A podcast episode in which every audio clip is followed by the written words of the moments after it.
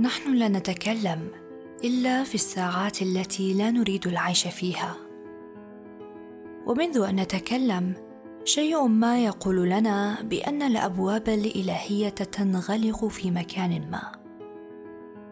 غريزة الحقائق فوق البشرية التي نمتلكها جميعا تعرفنا بأنه من الخطر الصمت مع أحد لا نرغب في معرفته ولا نحبه ابدا. الحياة الحقيقية والوحيدة التي تترك اثرا ما ليست مصنوعة إلا من الصمت وأتحدث هنا عن الصمت الفعال. ذلك أن هناك صمتا سلبيا ليس سوى انعكاس عن النوم الموت أو اللاوجود. إذا أتيح لكم أن تهبطوا لحظة في نفوسكم حتى الأعماق التي تسكنها الملائكة. فما الذي ستتذكرونه قبل كل شيء؟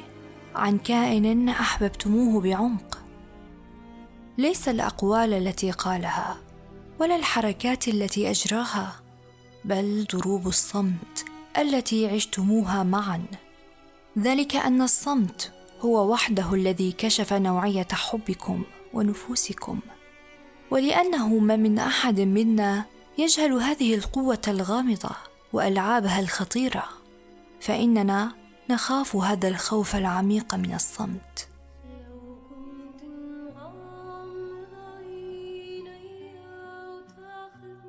إننا نمضي قسما كبيرا من حياتنا في البحث عن أمكنة لا يسودها الصمت.